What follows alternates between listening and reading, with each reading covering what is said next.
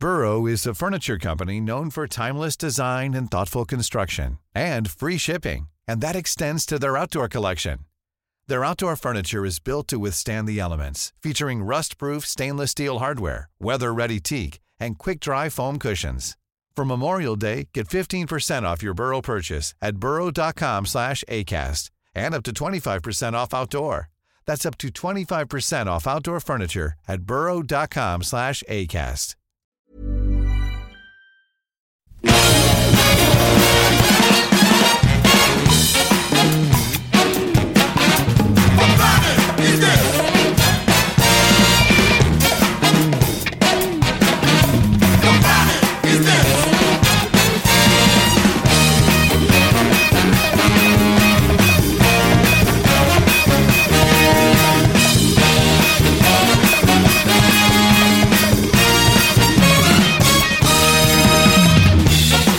bonsoir, euh, c'est Capture Mag, euh, le Capture Mag euh, hebdo.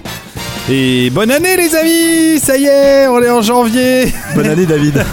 Bonne année. Et on Bonne vous année. souhaite euh, tous une formidable année de cinéphiles et de cinéphilie et de plein de trucs en illy et en- enfin voilà bref. euh, Une meilleure année Zoophilie. cinéphile, une meilleure année cinéphile que 2016 quand même, j'espère. Ah bon, tu trouves que c'était pas une bonne année? Bon, en tout cas, elle démarre bien avec la sortie, euh, la ressortie euh, Ah, du mais c'est film vrai de, que pour- de William Friedkin, par exemple, euh, euh, Live and Die in LA, Les Police- dont ouais. on a parlé la, dont on a parlé la semaine ouais. dernière, ouais. Et surtout, il y avait quand même un Roland Emmerich l'année dernière pour toi, donc c'était pas mal. Ouais, ça c'était bien. Ça, j'avoue que c'était bien. Le film était à la hauteur de mes espérances. Ou presque. Ou pas. Euh, bref, euh, on est reparti pour une nouvelle année de podcast euh, avec Capture Mag avec, euh, avec Julien. Bonsoir Julien. Bonsoir, je vais Ah, ok. tu hein. tu t'attendais pas à ce Non, que je non, te- pas du tout. D'habitude, je passe toujours dernier. mais Voilà, et tu vois, là j'ai changé. Non, mais ouais. C'est nouvelle année, nouvelle résolution. je Bah, dis écoute, bonsoir à Ça Julien me fait bien plaisir. Je dis bonsoir à Stéphane après, tiens. Bonsoir David. Et je vais terminer par Rafik. Bonsoir Rafik. Salut, ma belle. Euh, Et, et Rafik te passe la bonne année. euh, Arnaud, pardon, te passe la bonne année eh ben, aussi. écoute, il n'est pas, il est toujours pas là. Non, mais il est en vacances. Ouais, il, ouais. Est, il est dans les îles Voilà, sûrement. où il pêche. Il, est- pêche dans le. Il est encore le 31 décembre, c'est ça Ou il est le 2 janvier, je sais plus. Bref, euh, on salue l'ami Arnaud de loin et on pense bien à lui et on sait qu'il nous écoute et qu'il reviendra bientôt. Nous l'espérons en tout cas. Je sais pas. hein. Depuis, depuis, depuis qu'il a vu Vaiana, Arnaud, il veut, il, veut- il veut plus revenir en, revenir, en Occident. C'est ça, je le comprends. Bon, allez, je coupe euh, cette musique euh, très entraînante, mais euh, pour, pour euh, tenter de, de faire pleurer Julien. Donc, ça va pas être dur, va. ça va pas être difficile avec la musique qui va illustrer le sujet du jour.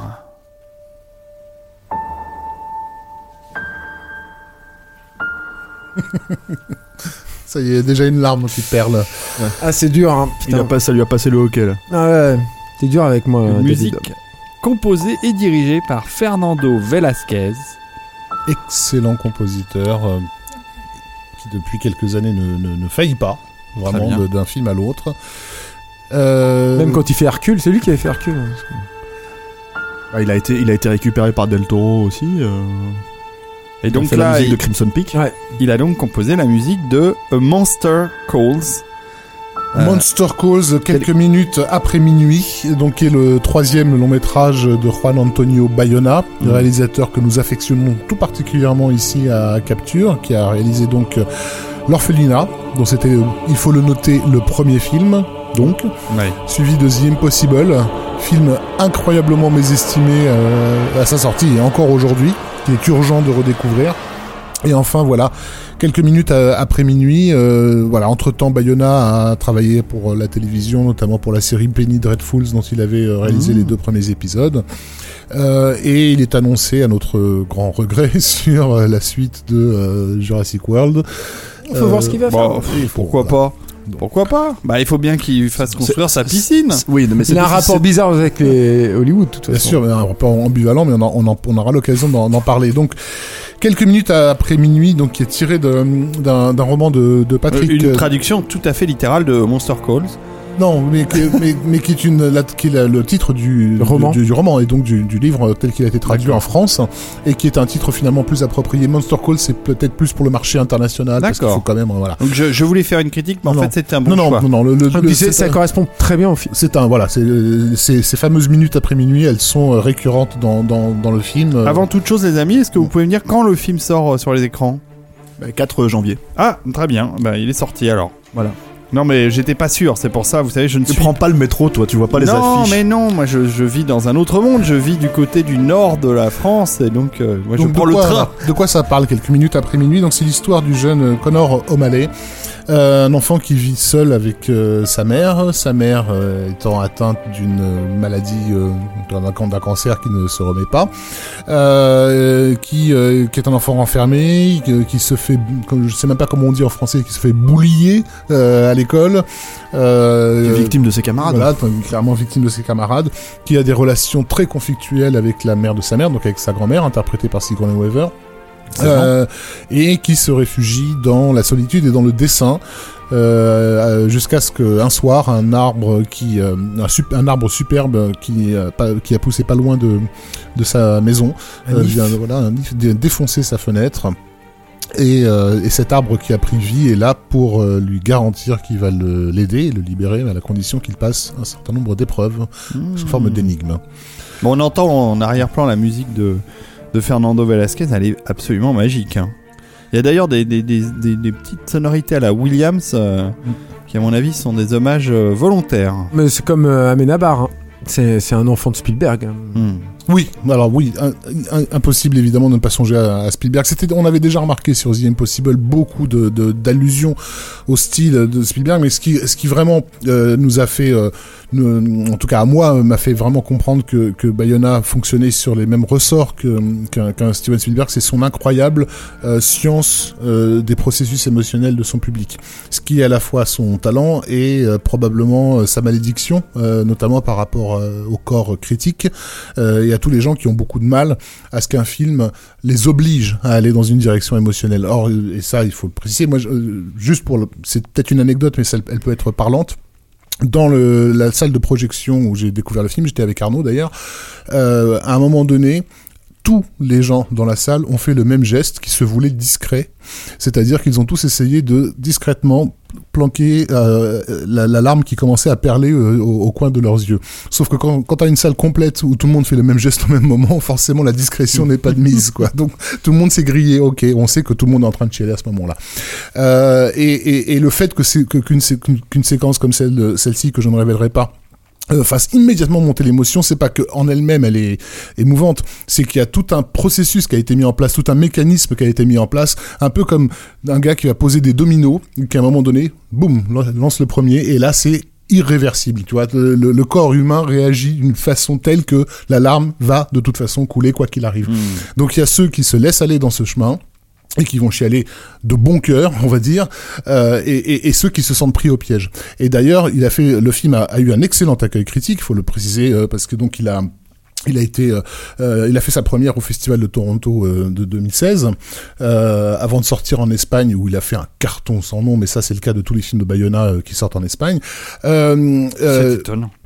Donc l'accueil critique est globalement excellent, mais on a une, une- une critique extrêmement résistante par rapport à, ce- à, à ça et À l'émotion, ouais. à l'émotion et on retrouve comme et c'est pas du tout un hasard le même genre de critique qui était formulé à l'é- à l'égard de Spielberg au début des années 80. Mais Euh, c'est la, la logique de la manipulation, entre guillemets. c'est ça, voilà. j'ai, re- j'ai relu les mêmes termes du totalitarisme émotionnel. Euh, et ça, c'est très intéressant que Bayona se voit accusé des mêmes tares finalement que Spielberg. Quoi. Ça les rapproche de, de, de, de façon assez, assez évidente. Donc euh, c'est un, c'est un, C'est aussi bien que BFG c'est très différent. Alors déjà, il faut peut-être spécifier que c'est pas vraiment un film pour enfants. Euh, la dureté des thèmes euh, est, est- est vraiment, enfin, on fait, on fait aucun mystère de, de, de la mort. Elle est omniprésente dans le film. Faut savoir les, que les, le- les précédents films de Faut de savoir que Bayona le- n'étaient pas non plus des films pour enfants. il faut savoir que Non, le- mais celui-là peut être vendu comme ça, c'est ça l'idée. Le roman donc dont, dont il est tiré n'est pas n'est pas basé sur une idée de, de, de Patrick Ness. C'était ça devait être un livre de Siobhan Dowd qui a qui avait eu cette idée, qui a commencé à travailler sur un manuscrit, qui est mort. Et Patrick Ness a repris euh, le, le, le, récit pour le, pour le conclure. Donc déjà à la, à, au niveau de l'écriture, la mort était omniprésente autour de ce récit. Ça parle de la mort, ça a été fait par des gens qui sont morts. euh, et, euh, et, et, il est évident, je pense que la façon avec laquelle Bayona a répondu à, à, à ce film a à voir avec des choses qui sont très très personnelles. Euh, ça, bon, il a, il a un peu, il en a un peu parlé en interview, mais le, voilà, le fait que lui-même était un enfant euh, introverti, euh, euh, qui avait un rapport fusionnel avec sa mère euh, et qui se réfugiait dans le dessin parce que le, dans, dans le roman le, le, gamin ne dessine pas mais là le dessin a une importance cruciale dans dans la façon avec laquelle la fantasmagorie de ce film va va va va, prendre forme. Voilà donc c'est c'est un film dans lequel Bayona a, a, mis beaucoup de beaucoup de, de, de lui-même. Et sur la narration aussi. Et sur l'importance de raconter des histoires, de les de les transmettre et tout. Il y a tout un truc là-dessus parce que tu as parlé d'énigmes, mais ce sont sous, sous forme d'histoire qui ont à chaque fois un sens et une signification et une importance cruciale dans l'évolution en fait de, de, de, du personnage. Il y a même un hommage à King Kong dans, dans le film. Mm -hmm. Mm. Et, euh, et, et, la façon, oui, d'ailleurs, avec laquelle ces, ces, narrations sont faites pourrait d'ailleurs, par certains côtés, rappeler ce que Del Toro a pu faire avec euh, euh, sur Hellboy 2 notamment, enfin le tra un travail avec des, des marionnettes, etc. L'affiliation avec Del Toro, bon, outre le fait que Del Toro avait bien sûr produit l'orphelinat, il est bon de noter que le film Monster Calls est produit par Belen Atienza, qui était déjà productrice sur le labyrinthe de Pan. C'est ça, c'est pas un film américain au sens strict du terme. Non, c'est une production internationale, une espèce de montage financier international, comme comme c'était le cas sur The Impossible d'ailleurs, hein, qui s'appelle quand même, dont le titre original est Lo Impossible. Mm. Euh, là, le titre espagnol, je l'ai plus en tête, mais c'est pas Monster Calls non plus. Quoi. Euh, ouais, non, non. Moi, ce que je trouve assez formidable avec ce, ce film-là, c'est que euh, c'est un tu, tu, parlais de la mort, mais c'est clairement le, un film sur le deuil, en fait, sur et sur l'aspect inévitable du deuil. Et, euh, et euh, le, le, le, truc qui est formidable, en fait, dans le film, c'est cette façon de mêler le fantastique avec le réel. Euh, et pour moi, c'est là, c'est là en fait où euh, des grands réalisateurs se révèlent aussi en fait. Euh, dans ces dans ces sujets-là, il n'y a pas de fantastique à proprement parler dans dans dans The Impossible, mais il y a du mystique. Et le truc, c'est que c'est que ce, jeu en fait est beaucoup plus clair dans évidemment dans quelques minutes après minuit. Et ce que j'aime beaucoup personnellement, c'est que ça me renvoie euh, un peu, euh, par exemple, un, un, des derniers films que j'ai pu voir comme ça ces dernières années, en fait, qui arrivait à jouer avec le fantastique, même si c'était plus de l'horreur et de l'épouvante en l'occurrence là que, que dans euh, quelques minutes après minuit, c'était jusqu'en enfer de Sam Raimi. La question, la question ouais. de se poser de est-ce que c'est dans la tête du gamin ou est-ce que c'est comme est-ce que c'est dans la tête de la, de la jeune fille dans, dans, dans Jusqu'en Enfer Est-ce que c'est la tête du gamin? Ou est-ce que c'est un, un, un, du vrai fantastique? Ou alors une émanation de sa psychologie mmh, en fait, mmh. de son psyché? Et ce qui est formidable en fait dans ce film-là, c'est que il y a clairement euh, euh, un jeu en fait avec ça, notamment par, par le rituel en fait par lequel ça arrive, c'est-à-dire euh, le comment dire, euh, on va pas spoiler évidemment. non mais ça arrive, ça arrive à la même heure justement voilà. quelques minutes après minuit, c'est les moments où l'arbre prend vie. Et, voilà et, ça arrive dans un contexte très spécifique quoi. et, et pour moi à mon avis le fait qu'il aille chercher parce que c'est un fantasticophile érudit et le fait qu'il aille chercher quelqu'un comme comme Sigourney Weaver pour interpréter ce personnage, pour moi le vrai premier euh, personnage de son âge en fait qu'elle joue depuis très longtemps en fait. En tout cas enfin euh, dans, dans un film fantastique mmh. hein, parce que pour moi Sigourney Weaver même si je l'aime beaucoup ce n'est pas une actrice de comédie euh, à forcément à pro proprement parler comme on a pu voir dans les années 2000 en faire quelques-unes un peu indépendantes comme ça. C'est une vraie actrice du de enfin c'est une icône du cinéma fantastique. Et l'utiliser de cette manière là en faire une espèce de de, de bah, marâtre comment dire et en même temps jouer totalement avec parce que c'est ça aussi une des grandes qualités pour moi du film c'est que tout ce qui aurait pu être, euh, utilisons le terme manichéen, euh, je mets des guillemets, euh, est complètement, euh, vole complètement en éclat. Il y a une écriture, une finesse d'écriture en fait, et de, dans la façon d'aborder en fait tous les sujets et la façon dont ils vont être euh, finement ciselés, qui est incroyable. C'est-à-dire que ce personnage de Zegwiner, on, on, aurait, on aurait pu se dire, bon, c'est un personnage de marâtre, mais comme c'est Zegwiner, on va l'aimer. Non. Je veux dire, on, on, peut très bien la détester. En fait, la découvrir au détour de quelques petits détails, mmh, quelques mmh. petits éléments en fait qui la rendent hyper humaine en fait. Ouais, et, euh, touchant, ouais. et, et c'est là aussi en fait où il y a une vraie humanité dans le film euh, euh, que je trouve. Enfin, c'est-à-dire les gens qui reprocheraient au film de manipuler l'émotion, c'est là où je les trouve encore plus vraiment malvenu sur celui-là que encore les deux, que les deux précédents, que que que, que l'orphelinat et, et The Impossible, dans le sens où euh, à chaque moment où ils pourraient nous pointer du doigt, mais regardez, il y a ça, il y a ça, on pourrait leur dire, mais attendez, la finesse en fait avec laquelle c'est fait sur tel détail, tel détail, sont des, des, des, des exemples visibles en fait, Mm. clairement. Je veux dire, Fait est que, fait que beaucoup, pas mal de spectateurs, en tout cas beaucoup, voire une majorité de critiques, ont du mal à, à concevoir que ce qu'ils pensent et ce qu'ils ressentent puisse être le fruit du film. C'est terrible à dire, mais moi c'est quelque chose que j'ai considéré, euh, découvert sur, sur toute ma carrière.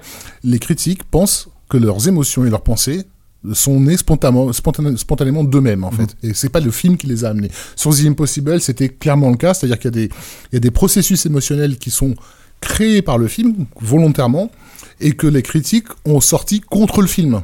Voilà. Ils se sont servis de ces émotions-là pour dober sur, sur le film sans même réaliser que ces émotions leur avaient été euh, induites par le film qu'ils venaient de voir, ce qui est complètement euh, euh, un non-sens. quoi.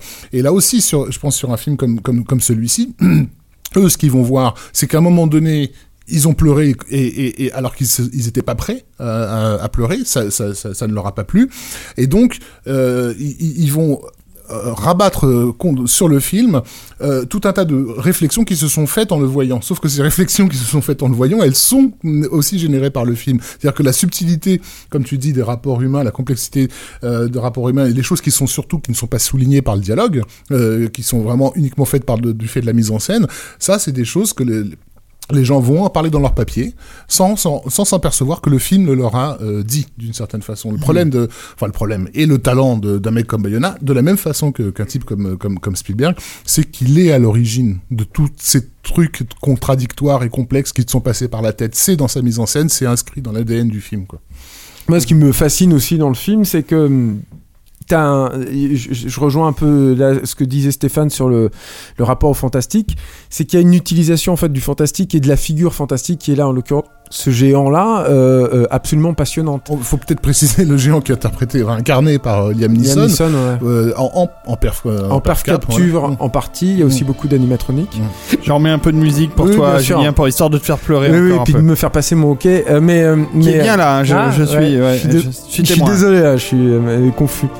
Mais euh, euh, et, euh, et notamment, il y, a un- il y a un truc qui est, qui est fascinant dans le film, c'est comment il utilise le gigantisme pour euh, euh, nous décrire les, relations entre euh, le personnage principal et, donc cette émanation de sa, sa psy- psyché. C'est-à-dire qu'au début, c'est présenté comme un élément étranger, effrayant, et petit à petit, il va y avoir une fusion entre les deux qui est passionnante et qui est le fruit d'un travail cinématographique et sur l'image absolument fasci- fascinant quoi. euh, qui- Ouais, mais ça, c'est clair que le, le- ils sont maintenant, maintenant, honnêtement, et surtout à, à notre époque en fait actuelle, euh, euh, c'est très très rare de trouver des vrais projets de mise en scène autour de comment dire euh, de- d'un d'un gros sujet fantastique. C'est pas un très gros Bah, chez film. hein. les Espagnols, c'est. c'est- c'est- Si, si, ça a coûté cher quand même. Enfin, c'est ça Ça- devient- Je dis pas que ça devient classique, mais c'est courant. Non, bien sûr, c'est c'est bah, ceux qui nous arrivent en tout cas, hein, parce que je- quand t'as vu quelques films espagnols euh, à deux patates, euh, euh, tout pourris, euh, comme j'en ai un paquet hein, dans les années, j'en ai acheté un paquet en, en Espagne dans les années 2000,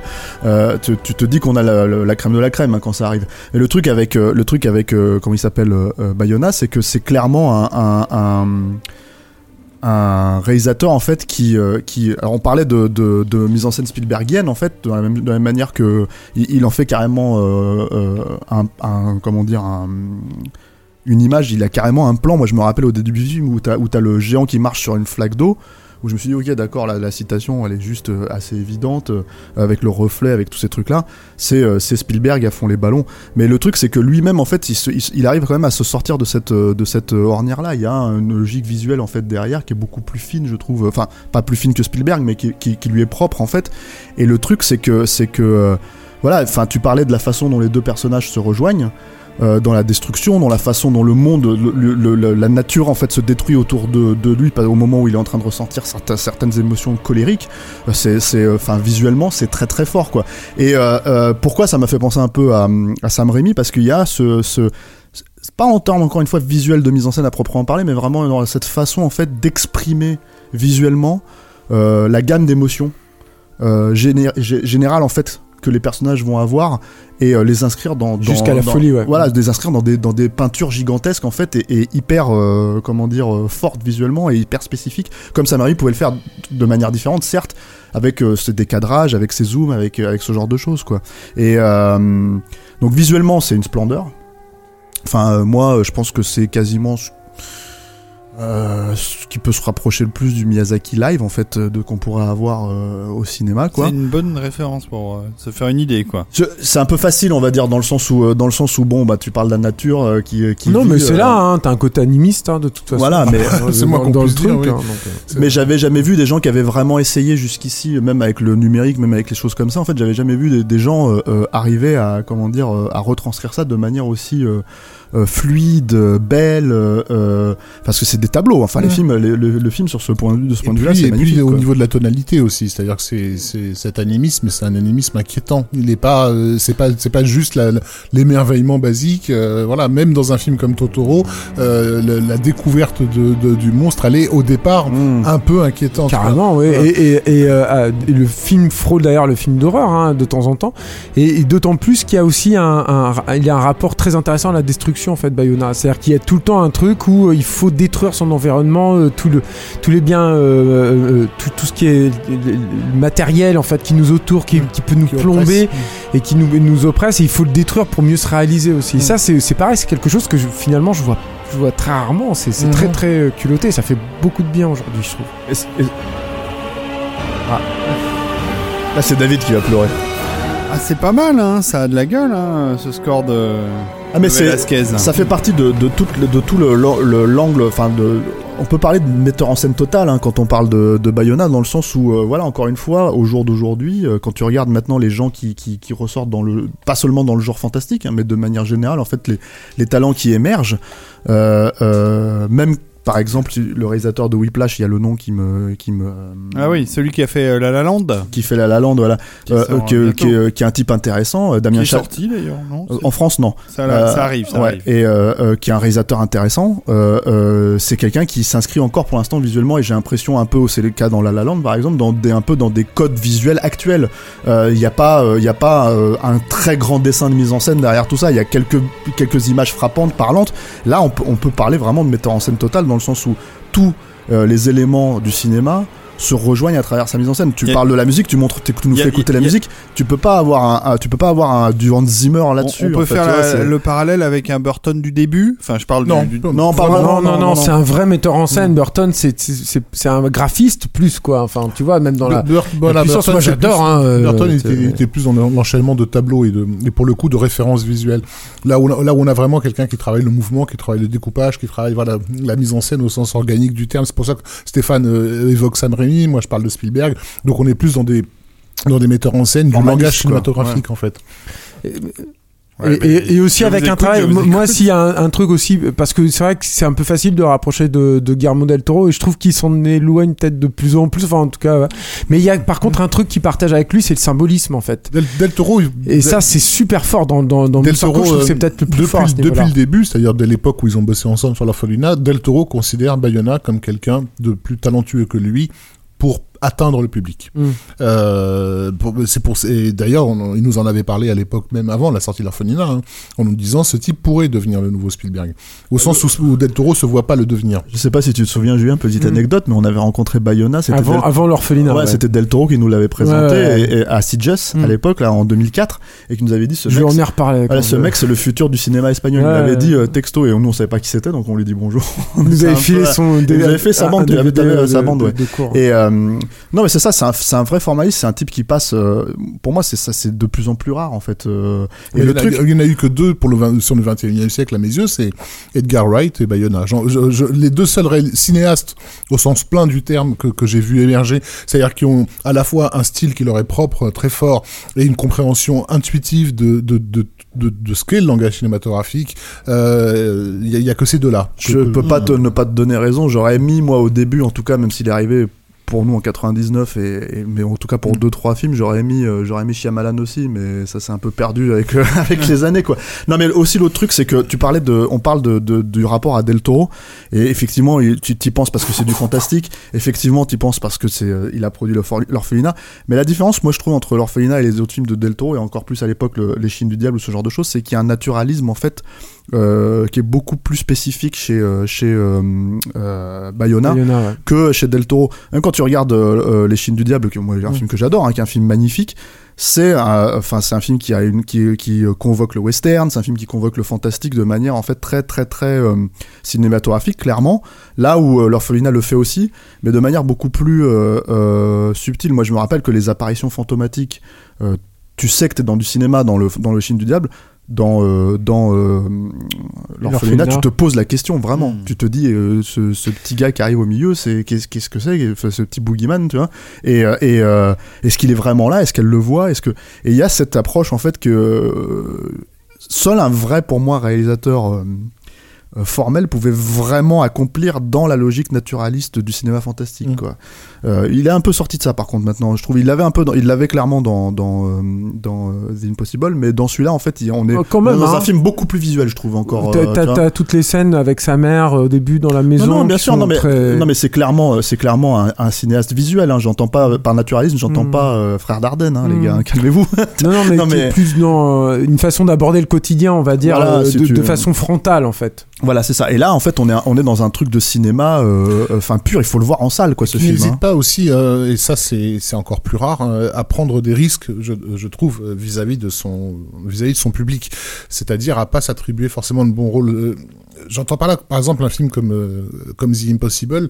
les, les, les dix premières minutes du film sont très déstabilisantes. Elles sont jouées faux. Les acteurs jouent faux. Euh, tout sonne faux, tout fait toc, et on se demande un peu ce qu'on est en train de regarder et qu'est-ce qui se passe, quoi. Et ça ne fait sens qu'au moment où euh, débarque cette, vague, voilà, qui les plonge dans la catastrophe, et où tout d'un coup, ils se mettent à réagir humainement. Euh, et il y a un surgissement d'humanité dans la catastrophe qu'on n'avait pas avant.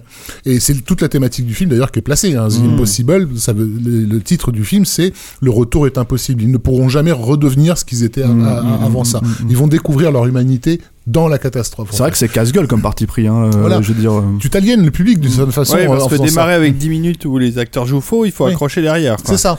Et, euh, et même au niveau filmage, il y, y a un changement euh, radical de filmage. On est, euh, il y a des effets de caméra portée au début, un peu, un peu, un peu gratuit, etc. Enfin, et tout prend sens dans, dans, le, dans, dans le projet.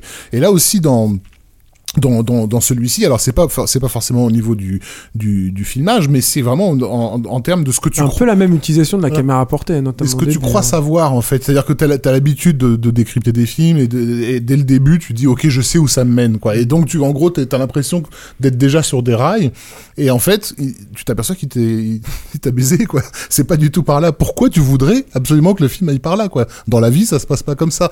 Et, et à un moment donné il y a des moments dans, dans quelques minutes après minuit où tu te dis mais qu'est-ce qui se passe là? J'ai changé de, de, de, de voix. Tu vois? T'as plus l'habitude d'avoir un réalisateur qui te qui te qui te fait miroiter quelque chose euh, dans lequel une zone de confort on va dire pour tout d'un coup te faire dévier de, de, de, de ça Mais ce qui fonctionne de pair avec, avec ce que Steph disait sur les personnages, le fait que ce soit pas du tout. euh, c'est pas des blocs quoi. Mhm. Et le personnage de Sigourney Weaver, c'est vrai que c'est peut-être le, le plus évident, mais même le personnage du père, c'est ça. C'est-à-dire que tu le vois apparaître, tu dis donc lui il va avoir telle fonction dans le film, il va servir à ça et ça, et en fait non, pas du tout. Il sert à beaucoup plus de choses que ça, il est beaucoup plus complexe que, que ça, euh, et c'est ce qu'ils ce qu'ils apprend, et c'est ce que c'est aussi le voyage que Mhm. fait le jeune euh, Connor. mais En fait, par mais- contre voilà mais, mais tout repose chez Bayona j'ai l'impression sur un- le contrat tacite avec le avec le public qui est si si, si t'as pas envie on n'y arrivera pas Euh, on y va ensemble en fait C'est d'autant plus c'est des films hein. qui peuvent créer de la résistance C'est ça le Euh, truc, c'est ouais. que en fait, ce qui est précieux et la raison pour laquelle on prend à la base le podcast entier pour parler de ça, peut-être pour conclure un peu et donner une idée générale du film, c'est que c'est que euh, là, ce type, ça peut faire sens de le voir sur Jurassic World 2 par rapport à l'affiliation avec Spielberg, mais ça fait peur. Dans le sens où euh, C'est une des raisons pour laquelle il a accepté le projet, c'est dans l'espoir de, de pouvoir être dans les, dans les parages du grand maître hein, aussi. hein. Possible. Le truc, en tout cas, c'est que c'est un projet qui est difficile quand t'es un jeune cinéaste. C'est un projet qui est difficile à refuser dans l'absolu, je pense. Mais le truc, c'est que la raison pour laquelle, en fait, euh, le, ça rend le film encore plus précieux aujourd'hui, quelques minutes après minuit, c'est que par rapport à tout ce qu'on a dit, c'est un film qui est complètement, euh, euh, comment dire, euh, qui maîtrise absolument tous ses effets. C'est-à-dire, et là je parle de mise en scène, je parle de tout. Donc le truc c'est que c'est là où c'est précieux, c'est que ça sera peut-être vraiment, en tout cas, le dernier chez Bayona avant, comment dire, enfin si jamais il rate Jurassic World 2 ou si jamais il est, il est dans des impératifs qui risque d'avoir en fait et... parce que c'est des films contrôlés de bout en bout le- que ce soit The Impossible que ce soit l'orphelinat et que ce soit celui-là.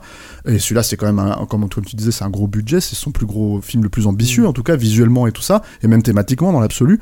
Euh, le voir partir sur un Jura- Jurassic World 2 c'est le voir partir un peu au casse-pipe et qu'est-ce qui va en rester quoi. Donc c'est là où il faut euh, je pense un peu euh, aller voir ce film le voir en salle faire la fête à ce film là parce que euh, comment dire euh, On va peut-être nous le kidnapper. on va peut-être nous le perdre en tout cas pour un film ou deux quoi donc euh, donc voilà quoi Euh, Bon, en tout cas, euh, on, va, on va conclure, mais euh, on peut dire que le roman, quelques minutes après minuit, est disponible en français.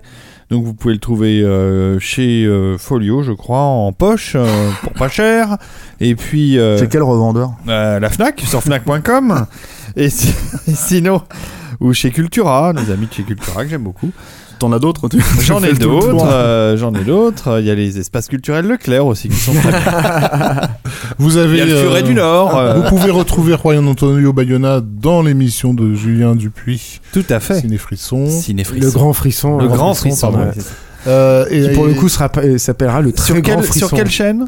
Ciné Plus. D'accord. Frisson. et également dans un épisode de Beats consacré au rapport de l'enfant avec le monstre. Ah, Tu ressors tes beats en 2017 aussi. Eh bien, je suis content de l'apprendre.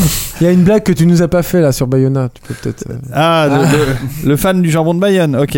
Donc l'épisode de Beats. Bon, bah, je euh, m'en vais attends attends attends mets, mets une pause maintenant L'épisode de. arrêtez de parler il faut qu'il y ait une pause J'ai pas fini ma promo. Vas-y, l'épisode de beats. Ça s'appelle My Monster. Très bien. Voilà. Et il est déjà disponible sur le net. En tout cas, euh, on vous encourage donc, euh, vous l'avez compris, euh, toute l'équipe est très emballée euh, par ce nouveau film euh, quelques minutes après minuit et on vous encourage à regarder les autres films de Bayona Oui. si vous n'avez pas fait. vu The Impossible et son premier Et à l'orphanato, l'orphelinat, qui m'avait bien fait peur, qui m'avait bien fait flipper. Super Ok. Blu-ray avec plein de bonus. euh, Est-ce que je peux, est-ce que je peux faire un coup de cœur? J'ai le droit de faire un coup de Mais bien cœur. sûr, Vas-y, David. Puisque vous en avez mais parlé. on entend que toi Ouais, Allez. c'est c'est vrai, mais puisque vous en avez parlé, euh, j'ai envie de vous, de vous parler de ça. Vous avez parlé de Sam Raimi. Et j'ai envie de vous parler euh, très rapidement de la sortie Blu-ray euh, chez Fox de Ash vs The Evil Dead, la série, la première saison. Et moi qui suis un grand fan d'Evil Dead, j'avoue que j'ai pris mon pied total à regarder cette première saison où Bruce Campbell devient un, personnage absolument indestructible, invulnérable, à la chemise toujours impeccablement repassée. Et euh, voilà, merci, merci à Sam Raimi de m'avoir tellement fait rire dans cette première saison que ça se réglera hors antenne David c'est ça, Ogier. j'imagine. Je ne sais pas si vous êtes de mon avis, mais en tout cas, moi j'ai passé un très bon moment. Je sais que la série est pas aimée par tout le monde, mais moi je l'ai beaucoup aimé. C'est mon coup de cœur, c'est pas le vôtre, c'est le mien. Voilà, tu as le droit très bien. Et il y a Lucy Lawless, euh, ex euh, Xina, la guerrière, euh, qui, qui est aussi dans la série et que j'aime beaucoup. Voilà, c'est Ouais, t'aimes beaucoup t'aimes beaucoup t'aimes beaucoup c'est cuisse c'est- dis-le euh, C'est David. cuisse, magnifique. Ouais, Magnifique. mariée à Robert Tappert, non Toujours. Ah, tout elle à est- fait, Elle ouais. est mariée Ouais, au producteur. ouais. Très Ouais, bien, ouais. je vois. Les pistons et tout ça. Pistons et compagnie. Ok. je pense que c'est l'inverse en fait je pense qu'il l'a rencontré sur le plateau Ouais, c'est bien possible. Robert Tarper, tu es un homme charmant, puisque j'ai eu la chance de le rencontrer moi aussi. Et ne, par contre, je vais pas montrer mes cuisses, mais c'est pas grave. Bref, euh, on va C'est s'arrêter dommage là. parce qu'il avait, il y avait un, il y avait un projet. Il y avait Il y a un regret Après, là. après, Ah, après donc, Hercule et Xena, on aurait eu David. et Goliath. il, re- il reste un peu de champagne encore un fond de champagne Bah, de il reste an un là de champagne, David on va, Tout on va va, bien. on va terminer euh, la soirée en pente douce. On va vous donner rendez-vous euh, la semaine prochaine pour un autre euh, Capture Mag Hebdo. Euh, merci beaucoup, c'était très intéressant. C'était bien aussi quand vous choisissez un sujet comme ça. Alors, puisque ça vous a plu, vous allez noter, vous allez mettre 5 étoiles sur iTunes. Puis vous allez 6, 10, voir 12, 6, 15 Et des commentaires, des commentaires euh, sur les sites de CaptureMag.net, sur le, leur Facebook, euh, sur leur Twitter. enfin mais que pour nous dire que c'est génial hein. Exactement. Je vous Pour vous, embrasse. pour vous plaindre des, des blagues de David. Voilà, plaignez-vous de mes blagues. Taguez-moi sur Facebook. J'adore, ouais j'adore quand Julien me tag. Julien, ça va mieux le hockey est passé Ouais, ça va. Tant mieux. Rafik, bonne soirée, à bientôt. Et Stéphane, à la bonne soirée prochaine. David à la prochaine Merci.